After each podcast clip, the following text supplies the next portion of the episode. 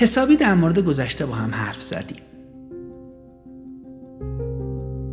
وقتی که زندگی رو ارزیابی می‌کنیم مخصوصا گذشته رو ارزیابی می‌کنیم تازه ارزش زندگی کردنمون آروم آروم عین یک کوه یخ پیدا میشه. و آدما تازه می‌فهمن که چقدر زندگیشون ارزشمند بوده مخصوصا گذشتهشون و نیاز نیست این گذشته رو رها بکنن. به جای اینکه واگن‌های گذشته قطار زندگیمون رو رها بکنیم و بهشون رسیدگی نکنیم الان یاد گرفتیم که میشه یه نگاه متفاوتی به این واگن‌ها داشت و با اونها زندگی کرد. خب اما بریم سراغ زمان حال و افق زمانی حال. یه سوال ازتون بپرسم. فکر می‌کنید نوزادی که الان به دنیا اومده تو چه زمانی به سر می‌بره؟ میخندین سوال دیگه. آره به نظرتون یه بچه الان به دنیا اومده تو چه زمانی به سر می‌بره؟ قطعا این نوزاد به گذشته توجهی نداره. از نظر فکری هم اونقدر رشد نکرده که به آینده توجه بکنه. پس در زمان حال باقی میمونه. تا بالش دقت کردی؟ برای همینم واکنشاشو که نگاه می‌کنید می‌بینید همش مال همون لحظه است. خب الان یه سوال. کدوم یکی از شما رو دستش ساعت نبسته؟ اصلا ساعت میبندید شما عاشق تنوعین؟ البته که بعضیا خیلی عاشق تنوعن. مثلا از نوعهای خاصش. اما اون چیزی که این وسط هست این که شما چقدر تنوع طلبید به جنسیت ربطی نداره. در چقدر هیجان دوست دارین؟ شما هم جز اون آدمایی هستین که وقتی میرین تو تعطیلات به فکر تمام شدنش نیستین و فقط از تعطیلات لذت می‌برین؟ یا نه بعضی از آدم هم هستن که فکر می‌کنن آقا همه چیز از قبل نوشته شده مقدر شده به اصطلاح. نقشی هم ما تو این اتفاقات نداریم. و این شانسه که باید یه روزی به اونا روی بیاره. اینکه حالا کی میاد سراغمون این شانس نمی‌دونیم. اما بالاخره شانس میاد چون همه چیز از قبل برنامه ریزی شده است. بعضی از ماها استاد برنامه ریزی هستیم.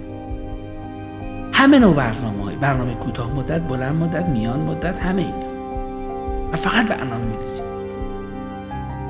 و بعضی هستن که از تغییر فرار می‌کنن. سوالا رو پرسیدم که برم سراغ افق زمانی حال. اون کسانی که به فکر هیجان و تنوع و خوشی و لذتن همونایی که ما بهشون میگیم آدم هایی که افق زمانی حالگراییشون مبتنی بر لذته یعنی بهشون میگیم حالگرایان لذتگرا. این آدما یه سری ویژگی دارن. این آدمای حالگرای لذتگرا. اولا از جمع شدن با دوستاشون و خوشگذرونی باهاشون لذت می‌برن. حالا هی ما بگیم کروناست. اصلا معنایی براش نداره که. همچنان پلن خودش رو و برنامه های خودش رو دنبال بنابراین آدمایی که اهل لذت گرایی هستن از معاشرت و گفتگو با آدم حالشون خوب میشه. یکی از ویژگی های دیگه این آدم اینه که کارهای مورد علاقه و لذتشون هیچ وقت ترک نمی‌کنه می‌پردازن بهش. ویژگی سوم این آدما اینه که سعی می‌کنن زندگی رو با لذت طی کنن. میگن خب آقا دیگه زندگی داغونه دیگه یه جاهایش بده خوبه همه اینا. و چیکار کنم؟ نمی‌تونم که همینجوری ازش بگذرم. به نظرم بهتره که منم لذتشو ببرم. و فرار نمی‌کنه ازش. بنابراین اون چیزی که این آدم و براشون مهمه اینه که سعی می‌کنن اتفاقهای زندگی رو درست ببینن. حالشون با زندگی خوب باشه. به قول خیام عزیز که میگه از دی که گذشت هیچ از او یاد مکن. فردا که نیامده است فریاد مکن. بر نامده و گذشته بنیاد مکن. حالی خوش باش و عمر برباد مکن. این آدما تلاششون اینه که در زمان حال فکر کنن زندگی کنن و از کارهایی که در زمان حال انجام میدن لذت ببرن. به خاطر لذت بردن از زندگی ریسک می‌کنن. و جالب اینجاست که لذت بردن از زندگی بسیار مهمتر از تمرکز روی هدفه. برای همینم این آدما خیلی وقتا اول بازی شادی می‌کنن بعد میرن کار می‌کنن. این اولی کمی باید با همه حرف بزنه دیالوگ کنه دو تا دیالوگ با این بگه گپ بزنه با این بعد میشین وسطش کارش هم انجام میده. این آدما یه باور دارن. میگن خرج کردن لذت برای امروز بهتر از پسنداز اون برای امنیت فرداست. جالبه نه؟ یه بار دیگه میگم که با هم مرورش بکنیم. آدم های حالگرای لذتگرا میگن خرج کردن لذت برای امروز بهتر از پسنداز اون برای امنیت فرداست. و این آدما پیروی می‌کنن از اصل لذت در زندگی. یه چیزی هم اینجا بگم. ای من این کلمه لذت رو به کار می‌برم. لذت بسیار پدیده مهم مقابل تحلیل و قابل تعمیقی است در زندگی. لذت رو با این پدیده های فست فودی جهان پست مدرن قاطی نکنید.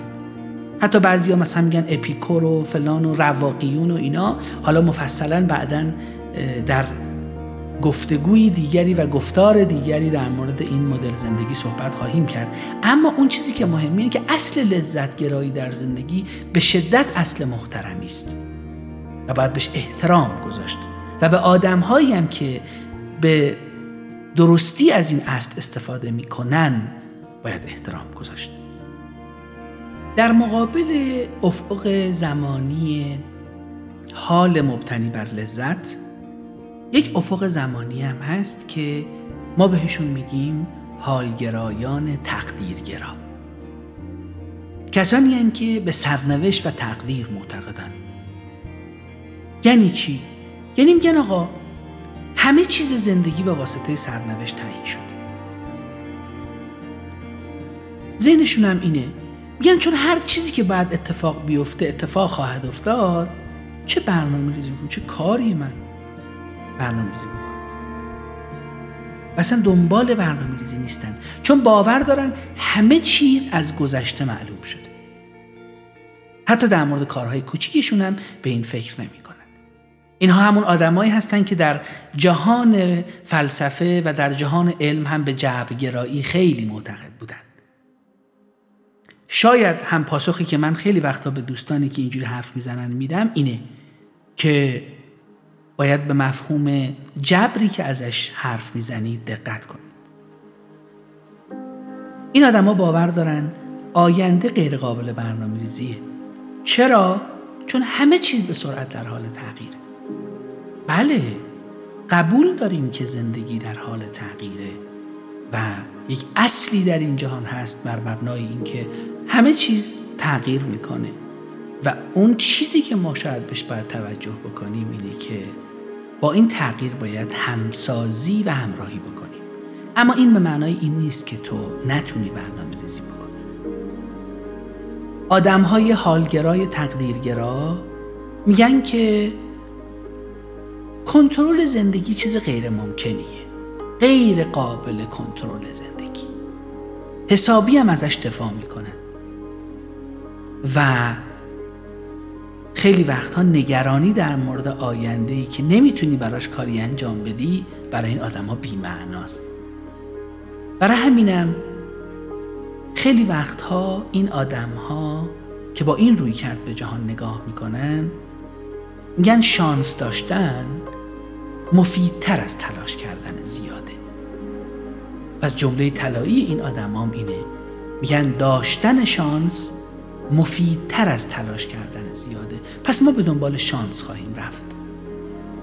حالا اینکه در این مسیر با کیا مواجه میشن و با کیا هم پیاله میشن و چگونه این مسیر رو طی می‌کنن بماند.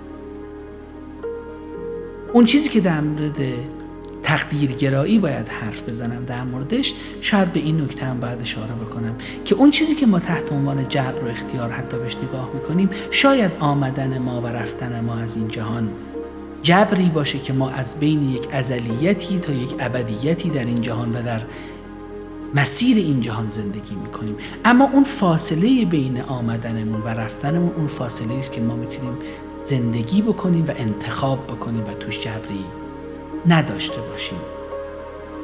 برای همینم این نکته خیلی مهمه که ما حواسمون به این مسئله باشه که درک کردن همین لحظه ای که توش هستیم کار آسوده ای نیست. خیلی از ما دلمون می‌خواد از گذشتمون یا آیندهمون فرار کنیم به زمان حال. اما واقعیتش بلد نیستیم. چرا بلد نیستیم؟ چون که خیلی از آدم ها فقط این حرف رو می‌زنن یا تو کتابا می‌خونن تو اینستاگرام می‌بینن توی پیج ها می‌خونن.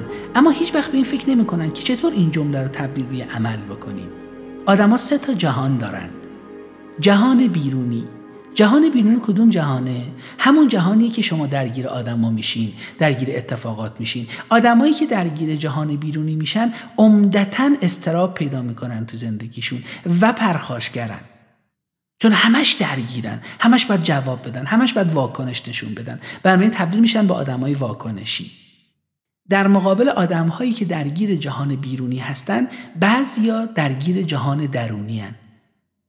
جهان درونی یعنی جهان افکار و احساسات و ذهنیت هامون آدمایی که درگیر جهان درونی میشن عمدتا اگر خیلی این درگیری زیاد بشه تبدیل میشن به آدمای افسرده و آدمایی که پر از وسواسن بنابراین شما چه درگیر جهان بیرونی باشی چه درگیر جهان درونی باشی در درگیری های شما و چالش های شما کم نمیشه.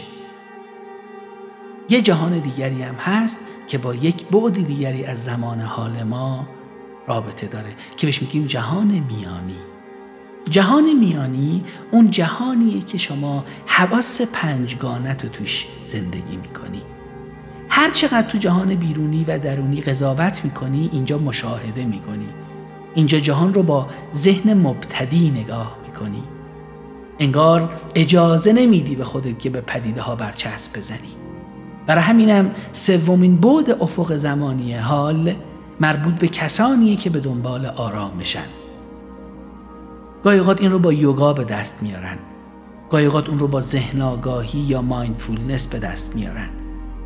و از طریق اون چیزهایی که در زندگیشون حراس دارن و مواجهه با اینها و تغییر اونها این احساس رو به دست میارن در واقع واژه حالگرایان کلگرا اصطلاح مناسبی برای این گروه آدم است که به دنبال آرامش داشتن تو در همه ابعاد زندگی هن.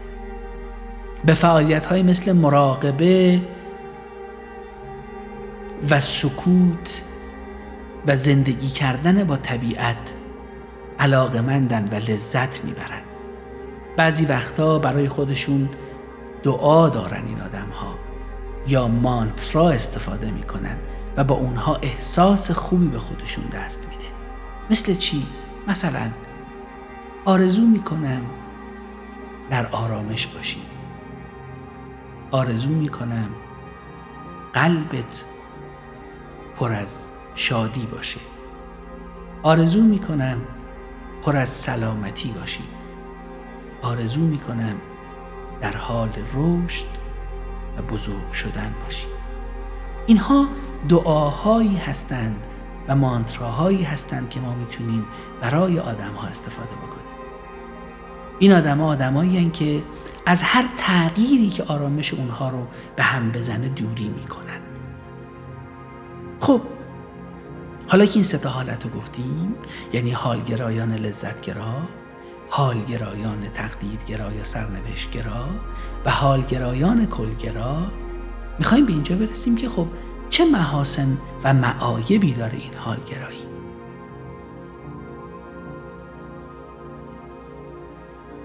خب اول بریم سراغ محاسن حالگرا. آدمایی که اهل حالگرایی هستند زندگی های پر جنب و جوشی دارن. حالشون خوبه. چالش تو زندگیشون ایجاد می‌کنن. و مدام دست به حرکت های جدید می‌زنن. این همون ویژگی است که شاید بعضا در روانشناسی بهش میگیم خودکارآمدی. آدمای خودکارآمد آدمایی هستند که اهل چالش گرایی یعنی از زندگی که همش یه ریتم داشته باشه خیلی استقبال نمی‌کنه. پس این آدمایی که اهل لذت گرا هستن و حالگرا هستن زندگی های پر جنب و جوشی دارن. این آدم ها فعالیت های گوناگونی دارن. ورزش فعالیت های تفریحی کلی اینا. فرقی هم به سن و سالش نداره ها. خیلی جالبه. همیشه دنبال اینه. و اتفاقا باید تشویق کردین آدم ها رو که چه خوب فعالیت های مختلفی داری. چون امروزه هم در دنیا ثابت شده که آدم هایی که فعالیت های متفاوت و گوناگونی انجام میدن انعطاف پذیری بیشتری تو زندگی دارن و راحت تر زندگیشون می‌تونن انجام بدن. اگر آدما اهل حالگرایی باشن و پول کافی هم داشته باشن قطعا از زندگی و طبیعت و حیوانات و همه چی لذت می‌بره حالا اگه شما جز آدم های حالگرایی هستین که به اندازه کافی هم پول ندارین می‌تونید حالا از چند تا کمتر لذت ببرید. اما لذت ببرید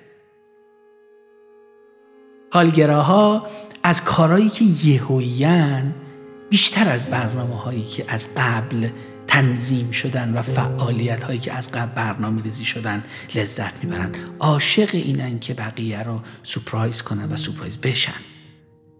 واسه همینم یهویی راهو عوض می‌کنیم بریم اینوری میگه بریم. و دوست داره این حرکت رو.